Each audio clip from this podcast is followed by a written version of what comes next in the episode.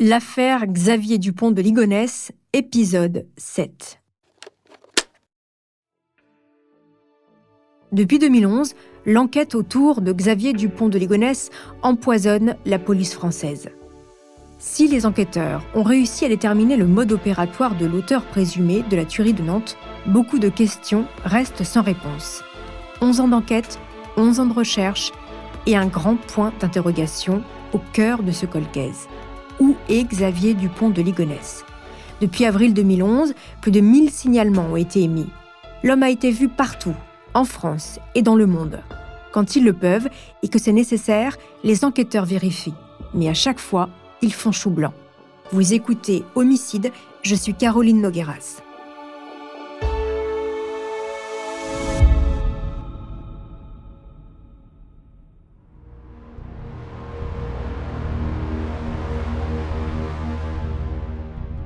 Les signalements dans les monastères sont particulièrement scrutés par la police. Dès 2011, celui de Sainte-Madeleine du Barou, dans le Vaucluse, fait l'objet de vérifications. L'homme y avait séjourné à plusieurs reprises dans les années 80 pour des retraites spirituelles. Mais ça ne donne rien.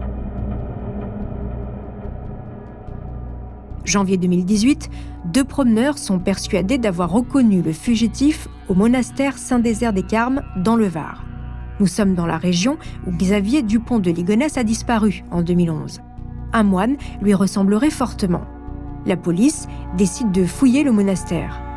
La perquisition ameute les journalistes. Le moine se soumet à un test ADN, mais il n'est qu'un sosie. En mai 2021, le journal du dimanche révèle qu'une perquisition a eu lieu par la police judiciaire de Nantes et de l'Office central pour la répression des violences aux personnes à l'intérieur de l'abbaye de Saint-Michel-en-Brenne dans l'Indre. Selon les dires d'un témoin, Xavier Dupont de Ligonnès s'y cache. Un signalement pris très au sérieux car cette abbaye, fief de l'église traditionnaliste, avait hébergé Paul Touvier, l'ancien chef de la milice de Lyon sous l'occupation il avait bénéficié de l'hospitalité de l'Église, lui permettant, pendant quatre décennies, de se soustraire à la justice. S'il suscite beaucoup d'espoir, les signalements de Xavier mènent tous à une fausse piste. À chaque fois, les témoins en sont persuadés, ils ont affaire au fugitif. Un touriste français qui pense le croiser dans un restaurant romain prend une photo. La police analyse le cliché il ne lui faudra que quelques heures pour conclure que la pousse des cheveux n'est pas la même que celle du recherché Xavier. Pareil pour le signalement dans un casino de l'Allier. En 2006, le Nantais aurait été vu au casino de Néry-les-Bains, une petite ville thermale de 2500 habitants.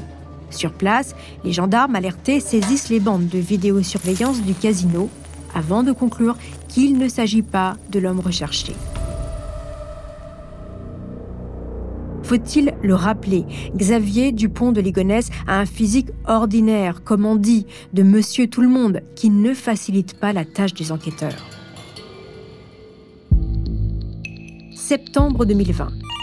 Un couple de Pont-de-Roide, dans le Doubs, appelle l'antenne de la police judiciaire de Besançon le SDF, allongé dans la rue, avec qui ils ont longuement discuté et partagé un café, et Xavier Dupont de Ligonnès. Ils en sont sûrs. L'homme se présente comme un baroudeur. Il dit avoir quatre enfants qu'il ne voit plus. Il ressemble à l'homme recherché. Pour le couple, le doute n'est pas permis. Alerté, la police dépêche illico une patrouille qui retrouve rapidement l'inconnu. Procède aux vérifications d'usage, le soumet à une audition et le relâche. Le rapport note une ressemblance physique troublante avec le fugitif, mais rien de plus. Des signalements, il y en a beaucoup. Des farfelus, des sérieux, des très sérieux. Et puis, il y a ce 11 octobre 2019, huit ans après la tuerie de Nantes. L'actualité est calme. C'est soir de match. La France affronte l'Islande dans les qualifs pour l'Euro. Guy Joao est un retraité franco-portugais de 69 ans. Il vient d'atterrir à Glasgow, en Écosse, en provenance de l'aéroport Charles de Gaulle. Il s'apprête à rejoindre son épouse. Il est arrêté à sa descente de l'appareil. L'homme ne comprend pas ce qui lui arrive. Il demande ce qu'on lui reproche. Personne ne répond. Pendant son interrogatoire, les policiers lui demandent son nom. Une fois, dix fois, cent fois. Il le répète, il s'appelle Guy Joao. Ça fait 69 ans que je m'appelle Guy Joao. C'est pas aujourd'hui que ça va changer, répond le retraité qui habite à Limay, dans les Yvelines. Pas de chance, l'homme ne sait pas qui est Xavier Dupont de Ligonnès. Et oui, ça existe. Il n'en a jamais entendu parler. Interrogé par M6 en janvier 2020, le sosie de Xavier Dupont de Ligonnès raconte ses 26 heures d'enfer. Deux policiers me, prennent, m'emmènent, euh, me mettent les menottes et m'emmènent euh, me mettre dans un petit fourgon de police à l'arrière, comme les chiens, et nous partons. Je ne sais pas où, je ne sais pas ce qui se passe. On m'amène dans les, dans les locaux. Là commence l'interrogatoire. On pose des questions, euh, je pense, pour incarcérer une personne. C'est mon, nom, mon adresse. On m'emmène ensuite dans une cellule. au fond de cette cellule, vous avez un...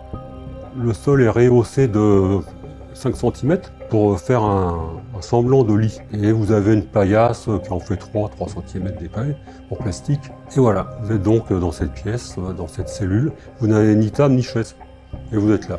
Vous n'avez pas 36 solutions, soit que vous êtes debout ou allongé sur ce semblant de lit.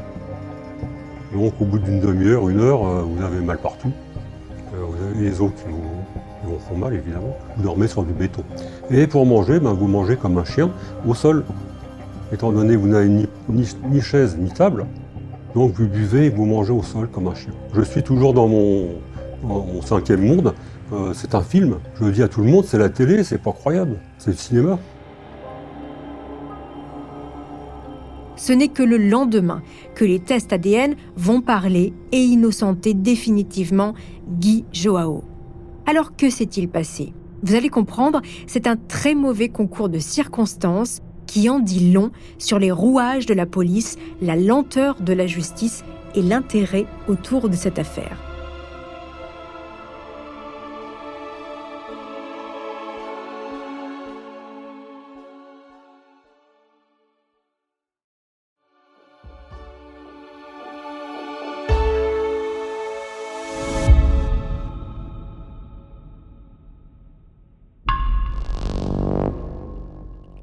Le vendredi 11 octobre, vers midi, la police écossaise signale un homme sur le vol EasyJet Paris-Glasgow du lendemain.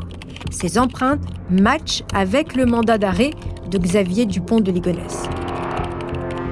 Le signalement fait suite à une dénonciation anonyme jugée fiable. De l'autre côté de la Manche, les enquêteurs de la PJ de Nantes, toujours en charge de l'affaire, tentent de vérifier le tuyau des Écossais. Et vous allez voir, ça ne sent pas bon dès le début. Pour commencer, il n'y a pas de vol EasyJet prévu le samedi entre Paris et Glasgow. En revanche, il y a bien un Guy Joao sur le vol du jour, vendredi à 13h50. Atterrissage prévu à 14h40 heure locale en Écosse. Deuxième fausse info de cette soirée qui va tourner au fiasco pour la police et les médias le pseudo faux passeport de l'homme arrêté. Joao s'est fait dérober son passeport en 2014. Il voyage avec un double. Allez savoir comment et pourquoi, mais de Glasgow à Paris, le passeport de rechange devient un faux. Dès qu'il réalise que l'homme est déjà en route pour l'Écosse, les Français réclament à leur homologue britannique d'effectuer à son arrivée un contrôle d'identité et une vérification de ses empreintes de son index gauche. Pourquoi le gauche? Eh bien, figurez-vous que la notice rouge d'Interpol du mandat de recherche de Xavier Dupont de Ligonnès comporte une empreinte de très bonne qualité de son index gauche. Le père de famille nantais s'y était soumis lors d'un renouvellement de carte d'identité. Vers 19h30, heure de Paris, ce vendredi 11 octobre, un policier écossais appelle l'Office central de lutte contre le crime organisé à Nanterre l'homme arrêté est Xavier Dupont de Ligonnès. L'empreinte correspond. Dans la foulée, les Britanniques adressent aux Français le passeport de Joao. Le document comporte une photo et une adresse à Limay dans les Yvelines. Il n'est pas encore 20 heures.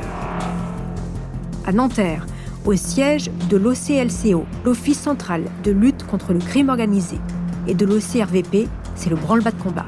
Il faut se rendre à Limay avant 21h, heure légale de fin des perquisitions. S'ils ratent le coche, ils devront attendre 6 heures le lendemain. Une dizaine de policiers est rameuté. Entre-temps, les flics français ont reçu la copie du passeport de Joao avec sa photo. Et là, tout de suite, ça saute aux yeux. Ce n'est pas lui. Mais les empreintes, elles, elles matchent. Le juge d'instruction, chargé de l'enquête, ordonne une perquisition à Limay. Les enquêteurs de la PJ, aidés par leurs collègues de l'identité judiciaire de Versailles, arrivent quelques minutes avant 21h. Ils investissent le pavillon et interrogent les voisins qui sont formels. Ils connaissent Guy Joao depuis 30 ans. Ce n'est pas le fugitif nantais. Il est un peu plus de 21h. Le tuyau écossais est de moins en moins crédible. Les policiers n'y croient plus, mais la machine médiatique, elle, est partie comme un bolide sans frein sur l'autoroute. À 21h01, l'AFP lance sa première alerte. Xavier Dupont de Ligonnès arrêté à l'aéroport de Glasgow. 21h09, deuxième dépêche qui confirme l'information. La dépêche explique Dupont de Ligonnès avait été repéré par les policiers à l'aéroport parisien de Roissy-Charles de Gaulle avant l'embarquement, mais les policiers n'ont pas eu le temps d'intervenir et ont prévenu Interpol. À son arrivée à Glasgow, il a été contrôlé et selon la police anglaise, ses empreintes correspondent. Le ministère des Finances informe la cellule de crise de la PJ à Nanterre. Selon le fisc français, alerté une heure plus tôt, Guy Joao paye régulièrement ses impôts à son adresse de Limay depuis début 2000. Ça devrait suffire à stopper la machine, mais l'info ne filtre pas. À 21h27, l'AFP publie une troisième dépêche qui maintient l'arrestation. Entre 21h et 21h30, une source dans l'entourage du ministre de l'Intérieur, Christophe Castaner, admet avoir confirmé l'arrestation de Xavier Dupont de Ligonnès sur la base des informations de la fin d'après-midi. Il est 21h30. Alors que les enquêteurs comprennent qu'il s'agit d'une erreur, les médias, eux, à contretemps, s'engouffrent dedans.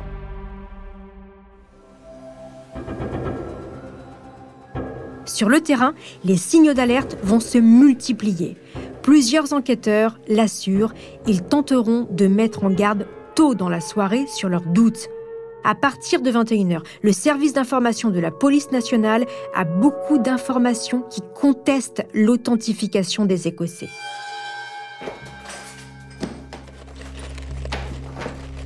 La perquisition à l'intérieur du pavillon de Limay ne donne rien, bien sûr. L'identité judiciaire a effectué des prélèvements avant de quitter les lieux. Toute la soirée, les enquêteurs de la PJ réclament aux Écossais de leur envoyer l'empreinte de l'index gauche de Guy Joao pour se faire une idée directe.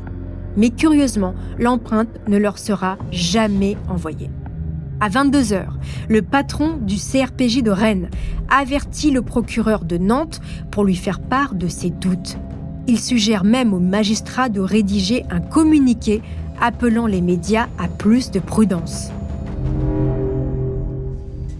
Dans les salles de rédac, vers 22h, il serait encore temps d'arrêter les rotatives prévues à 23h30.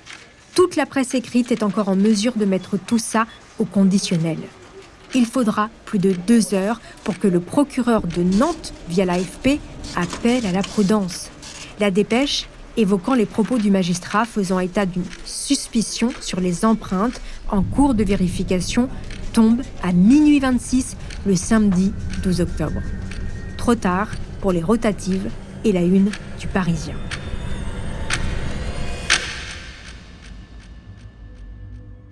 Il faut dire qu'entre-temps, à 22h38, un téléx diplomatique a atterri à Nanterre.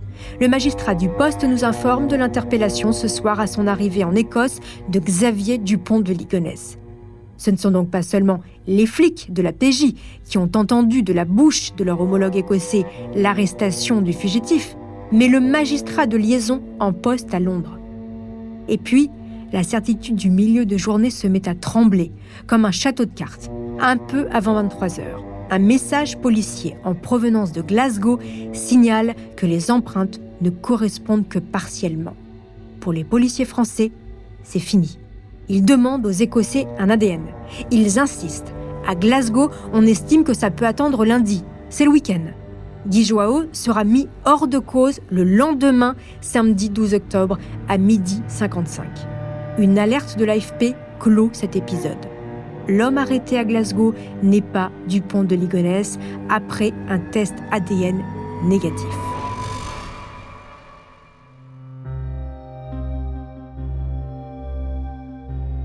On pourrait penser qu'avec le temps, les signalements vont diminuer et se tarir comme une source épuisée. Eh bien, pas du tout. Au cœur de l'été 2022, un énième signalement troublant a été révélé. L'ancienne propriétaire de Xavier l'aurait vu en Californie. Les faits remontent à 2015. Les D, c'est ainsi qu'on les prénomme, sont à San Francisco pour rendre visite à leur fils, employé d'une multinationale dans la Silicon Valley. Catherine et son époux se baladent dans le quartier français de la ville quand elle rentre dans une épicerie. Un homme la bouscule. Il porte une chemise ajustée et une barbe bien rasée. Catherine, persuadée de reconnaître son ancien locataire, l'interpelle par son prénom. L'homme aurait alors écarquillé les yeux avant de rebrousser chemin. Les D ne sont pas du genre à affabuler. Néanmoins, ils ne préviennent pas la police. Catherine D est décédée il y a six mois. C'est à cette occasion que cet événement s'ébruite auprès de leur cercle familial et amical avant d'être rendu public en juillet 2022. Elle était formelle, son mari beaucoup moins.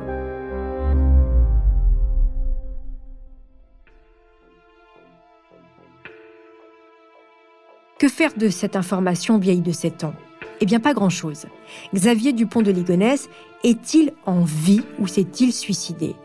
C'est ce que je vous raconterai dans le huitième et dernier épisode de l'affaire Xavier Dupont de Ligonnès. En attendant, n'hésitez pas à me laisser des commentaires ou des étoiles sur vos applis de podcast préférés.